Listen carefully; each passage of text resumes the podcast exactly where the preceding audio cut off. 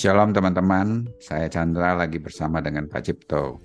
Pak Cipto, saya ingin mendapatkan penjelasan dari sharing si Chris di Kolose 1 ayat 13. Berbunyi, ia telah melepaskan kita dari kuasa kegelapan dan memindahkan kita ke dalam kerajaan anaknya yang kekasih. Wah ini luar biasa sekali ya. Ayat ini e, meneguhkan bahwa dengan kita mempercayai Kristus, sebenarnya ada satu perpindahan kehidupan atau kerajaan yang sebelumnya kita tidak bisa lepas keluar yang digambarkan sebagai kuasa kegelapan kerajaan kegelapan. Sekarang kita ada di dalam kerajaan terang, kerajaan anaknya, kerajaan Tuhan yang penuh dengan damai, sukacita, kasih. Gimana itu Pak Cipto? Thank you Pak Secing. Ya, ayat ini sangat memberkati saya ya dan saya bersyukur bisa dengan teman-teman membaca ayat ini bersama dan saling berbagi dan saling menguatkan. Dan di situ saya hmm, sangat dicerahkan ya, sangat dikuatkan tentang bahwa Yesus telah melepaskan saya dari kuasa kegelapan dan memindahkan saya ke dalam kerajaannya dan saya ditulisnya di situ sebagai kekasihnya gitu dan di sini kata kuncinya ya telah ya, dia sudah gitu. Walaupun kita sebagai manusia tuh masih terbatas ya menilainya bahwa kita berpikir uh, situasi itu masih gelap. Padahal kita pikiran kita saja yang mengukur itu sebagai kegelapan. Sebe uh, karena di kayu salib 2000 tahun yang lalu Tuhan itu sudah membebaskan saya gitu dan sudah memindahkan saya ke dalam kerajaannya yang terang. Jadi apa pun dan di mana pun saya uh, berada, uh, apa pun situasinya, situasi itu sebenarnya terang. Dan saya tadinya ya merasa khawatir, cemas, takut ya dengan pekerjaan uh, yang sangat menuntut ya, di mana uh, saya pada posisi yang merasa terjepit karena dituntut untuk harus tekan biaya Padahal biaya udah nggak bisa ditekan lagi ya kan zaman inflasi. Tapi kok eh, pesaing kita bisa turunin dan kemudian eh, eh, dalam rapat kayak saya merasa ditekan kan, kenapa nggak bisa gitu.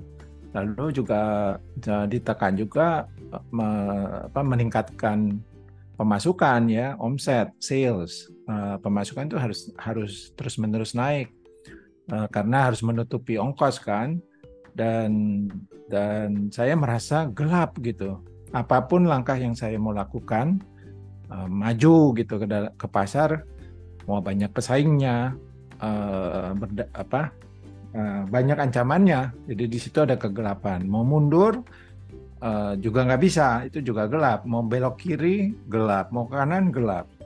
Jadi situasinya itu sangat uh, buat saya sangat mencekam ya.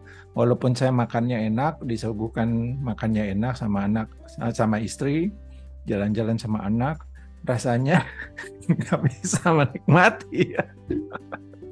Suasananya adem di mall gitu, tapi saya keringetan gitu.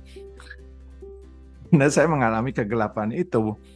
Tapi anehnya ya, karena saya terus menerus ya percaya kepada Tuhan Yesus yang telah menebus saya di kayu salib itu.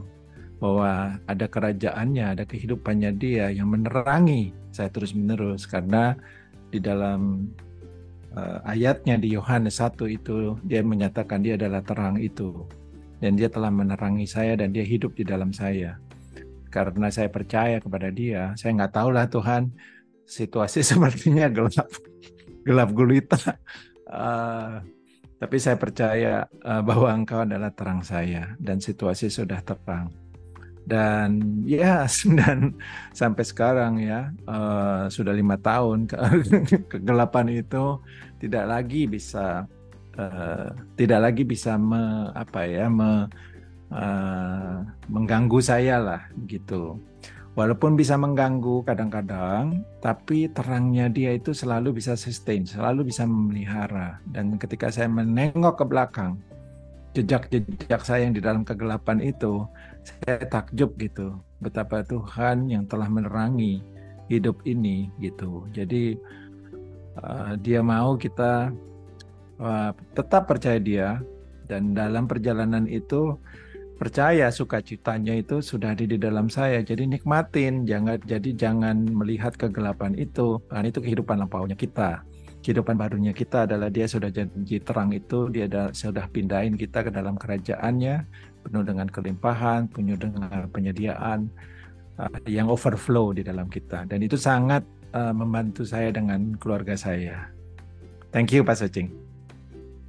Wow, terima kasih Pak Cipto untuk sharingnya yang memberkati. Memang kadang-kadang dalam kehidupan ini kita berpikir kita itu hidup kadang ada terang ada gelap begitu kan.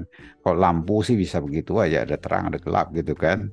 Uh, tapi di dalam Tuhan dikatakan sudah melepaskan dan memindahkan kita ada di dalam kerajaan terang dia. Kita sudah dilepaskan dari kegelapan itu sekali untuk selamanya melalui penebusan Kristus dan hidup kita itu hidup terang. Tuhan Yesus itu dikatakan terang dunia dan kita ada di dalam terang itu. Demikianlah Pak Cipto tentunya menyadari hidup bahwa dia itu ada di dalam terangnya Tuhan sehingga ya kegelapan tekanan segala tuntutan yang begitu menekan ya hanya berlalu dengan cepatnya dan lama-lama ya dia tidak lagi hidup di dalam uh, uh, rasa kegelapan, tapi keindahan daripada terang dalam hidup dia dan dirasakan juga oleh orang-orang yang sekitarnya. Begitu ya Pak Cipto? Amin Pak Sucing, thank you. Oke, okay, terima kasih. Teruslah bersinar Pak Cipto. Tuhan memberkati.